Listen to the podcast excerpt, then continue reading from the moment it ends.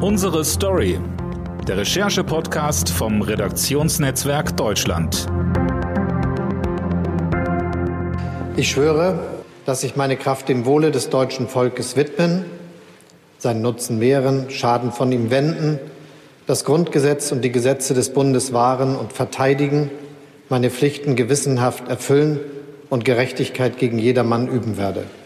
Vielen Dank. Ich danke Ihnen. Viel Glück für Ihre Aufgabe.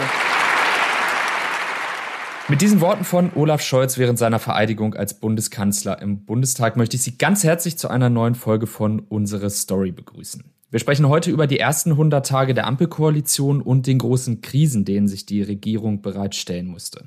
Ich freue mich sehr, die stellvertretende R N D-Chefredakteurin und Leiterin unseres Hauptstadtbüros begrüßen zu dürfen, Eva Quadbeck. Hallo Eva. Hallo Dennis, grüße dich. Lass uns zu Beginn gleich in einen weiteren O-Ton hören.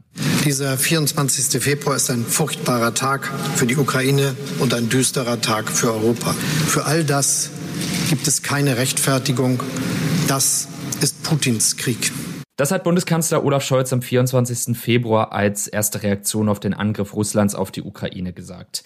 Eva, du warst jetzt am Montag mit Scholz zusammen in der Türkei, als er den türkischen Präsidenten Erdogan getroffen hat. Welchen Eindruck macht Scholz in der aktuellen Zeit auf dich, also jetzt hundert Tage nach der Amtsübernahme?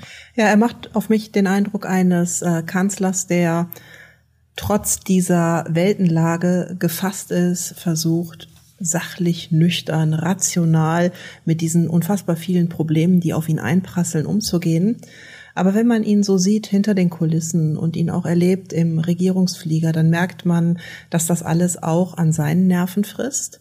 Er ähm, ist mitunter so ein bisschen unwirsch. Ähm, äh, Journalistenfragen gehen ihm teilweise auf den Keks. Er ist ungeduldig, etwas unleidlich. Also da merkt man einfach, wie angespannt er in dieser Weltlage ist. Und das ist ja auch ähm, ein, eine unglaubliche Aufgabe, die da auf einen einzelnen Menschen einprasselt. Also eine der größten Ökonomien der Welt zu leiten, ist ohnehin schon eine große Aufgabe. Und wenn man dann in eine solche Krise hineingeworfen wird, die ja ähm, bis zu der Bedrohung, ein dritter Weltkrieg könnte ausbrechen, geht, dann ähm, ja, habe ich tatsächlich sogar ein bisschen Verständnis dafür, dass er äh, mitunter etwas unleidlich ist. Ebenfalls im Fokus äh, in dieser Krise, in diesem Krieg stehen ja auch Außenministerin Baerbock und Verteidigungsministerin Lambrecht. Wie würdest du ihre Rollen jetzt bewerten? Sehr unterschiedlich. Also Baerbock ist ja eine, die auf internationalem Parkett eine wirklich gute Figur macht. Manch ein Kritiker ist sehr überrascht, dass sie ihr Amt so souverän ausfüllt. Ihr gelingt es, ja, im Ausland das zu sagen, ähm, Also klare Worte zu finden, aber zugleich diplomatisch zu bleiben, was ja eine hohe Kunst ist. Und sie erfüllt ihr Amt, als würde sie es eigentlich schon seit vielen Jahren machen. Das ist sehr souverän. Und wenn man jetzt mal schaut, wie sich das auf ihre Popularitätswerte auswirkt, die sind tatsächlich stark gestiegen. Also sie ist genau in dieser Kurve drin, die schon viele Außenminister vor ihr erlebt haben, nämlich dass das ein Job ist, in dem man dann sich auch einfach beliebt macht. Und vor dem Hintergrund, dass sie aus einem ziemlichen Loch gekrochen kam, ist das echt bemerkenswert, was da gerade passiert.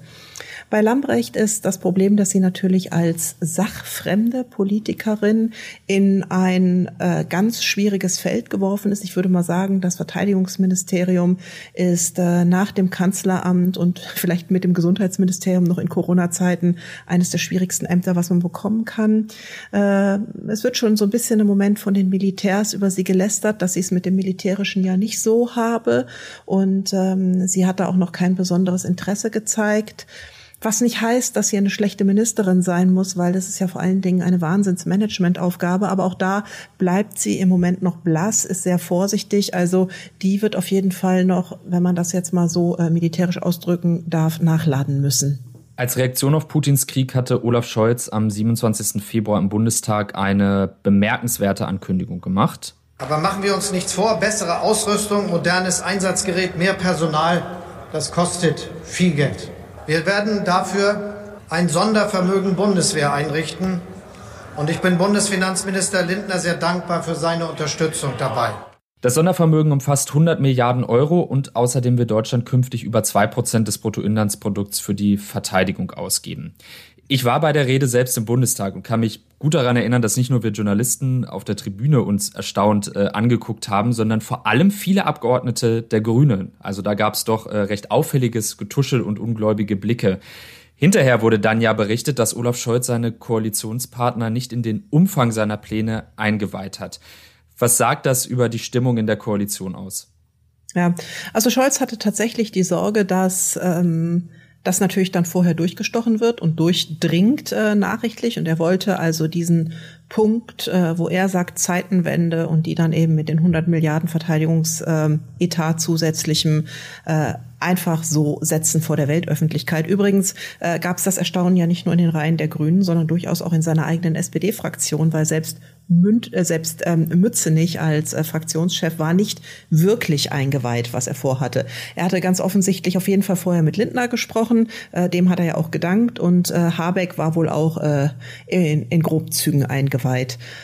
Mm, das sagt natürlich aus, dass Scholz seiner eigenen Fraktion und auch den Fraktionen des Koalitions, der Koalitionspartner nicht unbedingt traut und äh, nach den Erfahrungen, die man sicherlich in den vergangenen Jahrzehnten im politischen Berlin und auch früher in Bonn machen konnte, ist, dass solche Dinge natürlich nicht geheim bleiben, wenn sie äh, mit der Fraktion besprochen werden. In dem Moment gehen sie raus, weil die äh, Abgeordneten, und das ist ja auch gut so, das sind ähm, äh, frei gewählte Parlamentarier, die selbstverständlich dann auch in der Öffentlichkeit über das äh, sprechen, was sie politisch bewegt. Und äh, ja, das ist der Grund. Er wollte diesen Punkt für sich setzen und das ist ihm ja auch gelungen. Also die äh, Welt hat einmal aufgehorcht und äh, was ihm auch gelungen ist, er galt ja vorher als Zauderer, als derjenige, der den Ukrainern keine Waffen liefern will und ähm, der eben überhaupt äh, zurückhaltend ist, auch was die Sanktionen betrifft.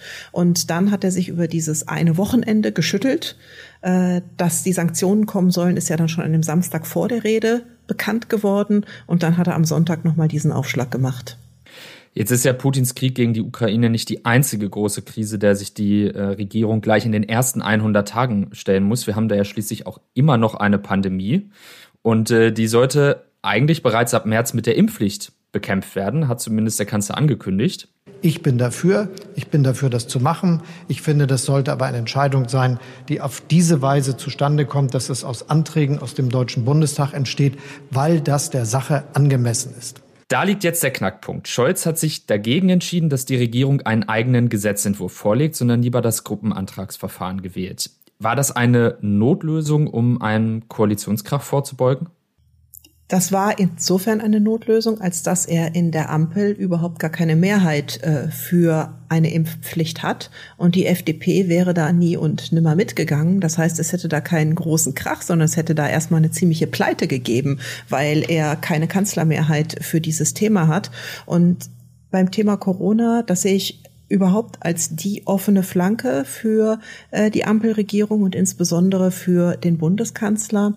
Er stellt sich immer hin und sagt, wir haben alles richtig gemacht, alles ist bestens. Und derweil hat Deutschland aber die höchsten Infektionszahlen in Europa überhaupt. Ich sehe nicht, dass die alles richtig gemacht haben. Und das dicke Ende wird auch noch kommen. Noch sind die ähm, Krankenhäuser nicht überlastet, aber so wie äh, wir jetzt eine Durchseuchung quasi der Bevölkerung erleben, werden natürlich auch die Krankenhäuser wieder mehr zu tun bekommen. Und das große Problem ist, dass ja auch ganz viel Personal im Gesundheitswesen erkrankt ist. All das sieht Scholz im Moment nicht. Das ist äh, bestimmt auch nicht einfach, Corona noch äh, quasi auf dem Nebengleis neben der großen Außenpolitik und der Politik, die rund um den äh, Krieg Russlands gegen die Ukraine gemacht werden muss, im Blick zu behalten. Es ist aber auch zu leichtfertig, äh, sich hinzustellen und einfach einfach nur äh, zu sagen, wir machen hier alles richtig, auch wenn die Dinge gerade komplett aus dem Ruder laufen. Wie würdest du gerade im Corona-Bereich die Rolle von ähm, Gesundheitsminister Karl Lauterbach bewerten? Den hatten sich ja viele im Vorfeld äh, gewünscht und als Idealbesetzung angesehen. Ja, also was Lauterbach ja kann wie kein zweiter ist, äh, komplizierte wissenschaftliche Zusammenhänge so zu erklären, dass jeder sie sofort begreift und dass es total eingängig ist. Und das ist ja auch das, äh, diese Eigenschaft hat ihn ja auch quasi in das Amt gespült. Die äh, Sozialdemokraten wollten ihn ja eigentlich als Gesundheitsminister nicht haben. Seine Schwäche aber ist äh, die Organisation eines solches, solchen Ministeriums. Das ähm, hört man jetzt von allen Ecken und Enden. Er ist äh, nicht jemand, der Er ist sowieso kein großer Teamplayer, er ist aber auch nicht jemand, der so die Führung richtig in die Hand nimmt und dann systematisch Aufgaben zuteilt, wer was machen soll. Und deshalb laufen die Dinge im Moment im Gesundheitsministerium relativ chaotisch von allem, was man hört. Es hat ja auch mehrere größere Kommunikationspannen zusammen mit dem R K I gegeben. Und ähm, Sozialdemokraten, die durchaus wohlmeinend mit ihm sind, sagen mir, äh, dass sie glauben, dass er in diesem Amt scheitern wird. Was jetzt in der Öffentlichkeit auch noch hinzukommt, was nicht gut aussieht, ist, dass er als Gesundheitsminister jetzt Entscheidungen mit durchficht, die er als einfacher S P D-Abgeordneter Lauterbach und Corona-Mahner sicherlich scharf kritisiert hätte. Jetzt gibt es in der Regierung ja nicht nur Olaf Scholz als Kanzler, sondern auch noch sechzehn Ministerinnen und Minister. Einige haben wir schon angesprochen. Ich habe dazu aber mal eine kleine Collage angelegt. Doktor Robert Habeck, Bundesminister für Wirtschaft und Klimaschutz. Ich schwöre es. Christian Lindner, Bundesminister der Finanzen. Frau Präsidentin, ich schwöre es, so wahr mir Gott helfe. Annalena Baerbock, Bundesministerin des Auswärtigen. Ich schwöre es. Professor Doktor Karl Lauterbach, Bundesminister für Gesundheit. Frau Präsidentin, ich schwöre es, so wahr mir Gott helfe. Herzlichen Glückwunsch und alles Gute für Ihre Aufgabe. Wer ist dir in den ersten hundert Tagen besonders positiv aufgefallen und wer besonders negativ? Also positiv ist die Außenministerin aufgefallen, Annalena Baerbock, die mh, wirklich sehr trittsicher auf internationalem Parkett unterwegs ist, die richtigen Worte findet. Ich war auch sehr beeindruckt bei der Pressekonferenz, als sie in Russland war mit Lavrov. Sie hat ähm, ihm auch so ein bisschen den Wind aus den Segeln genommen, indem sie auf der einen Seite nochmal ähm, ja sehr klar an die deutsche Vergangenheit und an ähm, die Verantwortung, die daraus erwächst und auch die Schuld, äh, die dadurch bleibt, die historische erinnert. Also so, dass ähm, auch so ein russischer Außenminister da erstmal nichts gegen sagen konnte. Und dann hat sie aber ganz klare Worte wiederum zum Thema Menschenrechte und auch zu dem ähm, zu, zu Putins Aufmarsch äh, rund um die Ukraine gefunden. Und das ist ähm, tatsächlich ein, eine Stärke von ihr, dass sie äh, sehr menschlich dieses Amt ausfüllt äh, und zugleich äh, politisch, strategisch äh, sehr viel Klarheit zutage trägt. Negativ aufgefallen ist mir auch eine Grünen-Politikerin, ähm, Anne Spiegel, die Familienministerin. Sie ähm, ist ja mit einem gewissen Sympathiebonus nach Berlin gekommen, die Frau mit den vier Kindern und äh, alle ziehen äh, mit, äh, mit ihr nach Berlin. Außerdem hatte sie ähm, ja diesen neuen Kinderzuschlag im Gepäck, der im Koalitionsvertrag verhandelt worden war. Und dann kommt eben raus, dass sie damals, als sie noch in Rheinland-Pfalz um Umweltministerin war, zur Zeit der Flut, in dieser entscheidenden Nacht sich nicht gekümmert hat und dann andern Tags doch als ja kühle Karrierepolitikerin äh, in den E-Mails geschaut hat, wie sie denn jetzt einigermaßen heilpolitisch aus dieser Nummer rauskommt. Also äh, diese Ministerin ist auf jeden Fall angekratzt. Wir wollen ja in dem Podcast Unsere Story immer auch mal so ein bisschen ähm ja, über unsere journalistische Arbeit aufklären. Und deswegen würde mich, bevor wir ein Abschlussfazit über die Ampelkoalition ziehen, interessieren, was du sagen würdest, wie sich vielleicht auch die Arbeit für euch Journalistinnen und Journalisten in Berlin geändert hat. Nach sechzehn Jahren Angela Merkel, jetzt die Ampelregierung mit Olaf Scholz an der Spitze. Hat man das auch gemerkt? Ist da jetzt irgendwas anders in Berlin? Aus meiner Sicht schon. Also sechzehn Jahre Merkel haben auch den Journalismus geprägt. Wir stehen jetzt manchmal im Flieger zusammen und sagen, ah, bei Merkel war das so und der Scholz, der macht das so. Das ist ein unterschiedlicher Stil, das kann man ganz klar merken. Was beiden gemeinsam ist, sie sind beide ja eher so nüchterne Kopfmenschen und sie haben beide ein relativ kleines, vertrautes, professionelles Team um sich herum. Und ähm, ansonsten ist es so, dass was bei Merkel anders war, sie auch so im, auf diesen Reisen, das sagen auch die Kollegen, man kam immer klüger raus, wenn man von ihr gebrieft worden war. Sie hat zwar nicht unbedingt ähm, weltpolitische Geheimnisse gelüftet, manchmal war das im Flieger so ein bisschen wie so ein politisches Pro-Seminar für Feinschmecker, also dass man ganz gezielt etwas über diese Region erfahren hat, aber auch über durchaus über ihre Strategie, wie sie damit umgehen möchte. Nun bin ich damals erst eingestiegen, als Merkel schon ähm, ungefähr zehn Jahre im Amt war, als ich anfing, so die ersten Reisen mit der Kanzlerin zu machen. Also das heißt, sie war schon sehr beschlagen. Und da merkt man bei Scholz, dass er eben auf diese Art und Weise noch nicht so trittsicher ist. Was wir als Kontinuität natürlich haben, sind die Sozialdemokraten in der Regierung, aber auch deren Rolle hat sich natürlich natürlich verändert, dadurch, dass sie jetzt im Lied sind.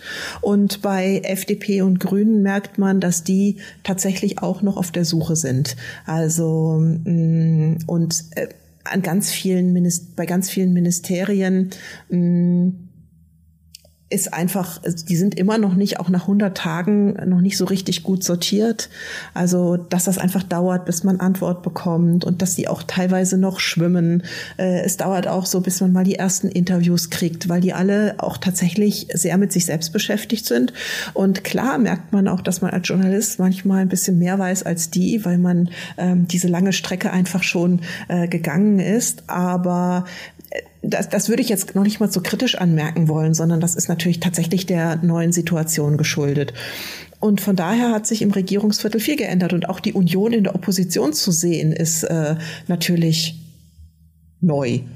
Und auch da haben ja die Gesichter komplett gewechselt und dass jetzt ähm, Merz so als Partei- und Fraktionschef wieder die wichtigste Figur in der Union ist nach ja über zwanzig Jahren, dass ähm, ist etwas, woran man sich hier auch erst gewöhnen muss und er eben auch. Also er ist ja genauso wie die neuen Minister bisher noch nicht besonders profiliert in Erscheinung getreten. Wie würdest du die Rolle des Regierungssprechers bewerten? Bei Steffen Seibert war ja immer so ein bisschen die Kritik, dass er eigentlich nicht wirklich viel, viele Infos preisgeben wollte. Wie ist das jetzt bei Steffen Hebestreit? Also Steffen Hebestreit war ja, bevor er auf die Pressesprecherseite wechselte ins ähm, S P D-Lager. Er war ja anfangs Pressesprecher der früheren Generalsekretärin Fahimi. Äh, vorher war er ja äh, ein Kollege von uns, also auch ein Korrespondent im Regierungsviertel, anders als Seibert, der ja Journalist beim Z D F in Mainz war. Also der ähm, Hebestreit kennt natürlich ganz genau unsere Bedürfnisse. Er ist ein Typ ähm, so... mit, ich würde mal sagen, so einer Portion anarchistischem Humor, die auch manchmal so durchscheint, trotzdem er Regierungssprecher ist. Das wäre dem Seibert niemals passiert. Also mal so eine flapsige Bemerkung zu machen. Das äh, tut der schon hinter den Kulissen, aber ähm, das ist jetzt auch nicht so, dass das dann nach außen getragen wird als ernsthaftes Statement oder so. Das kann der sich erlauben, weil die Kollegen kennen ihn und ähm, wissen auch einfach, wie er tickt. Und ähm, er ist... aus meiner Sicht tatsächlich ernsthaft darum bemüht, uns an den Stellen zu helfen, wo er uns helfen kann. Und es hat auch zwischendrin schon mal so ein bisschen Kritik gegeben, ähm, wie Dinge kommuniziert werden. Und da hat man auch gemerkt, er versucht das zu ändern und er versucht, äh, da auch den Journalisten entgegenzukommen. Und er weiß auch, er muss die Journalisten bei Laune halten, weil sonst gibt es schneller schlechte Schlagzeilen, als wenn alle zufrieden sind und sagen, okay, die tun an Informationspolitik, was sie können. Dann lass uns zum Abschluss kommen und äh, noch ein Fazit ziehen. Deswegen würde ich jetzt noch mal ganz allgemein fragen, wie bewertest du die ersten hundert Tage der Ampelkoalition? Licht und Schatten. Fange ich mal mit dem, fange ich mal mit dem Licht an.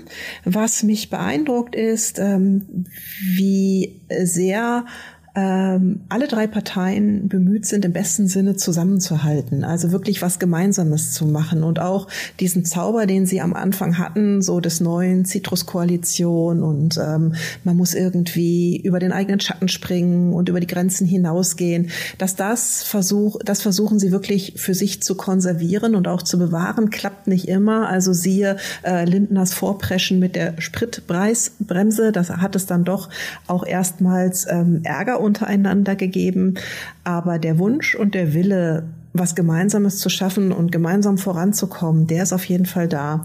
Und da bin ich dann auch bei Schatten. Wenn wir jetzt auf die ersten hundert Tage gucken, also außer dem Mindestlohn, ist ja noch nichts wirklich auf den Weg gebracht worden von den vielen großen Projekten, Erneuerung des Landes, Energiewende, Digitalisierung, weil alles im Schatten von äh, dem Krieg gegen die Ukraine und ähm, der Corona-Politik steht. Und ich sehe jetzt auch noch nicht in dieser turbulenten Zeit, dass äh, die Energiekrise, die wir ja schon haben, und äh, dass die wirklich schnell und smart dafür genutzt wird, die Energiewende auch tatsächlich hinzubekommen. Also das sehe ich noch nicht, dass diese große Herausforderung auch tatsächlich gestemmt und gemeistert würde. Vielen Dank, Eva Quadbeck. Sehr gerne. Und danke Ihnen fürs Zuhören. Bis nächste Woche. Tschüss.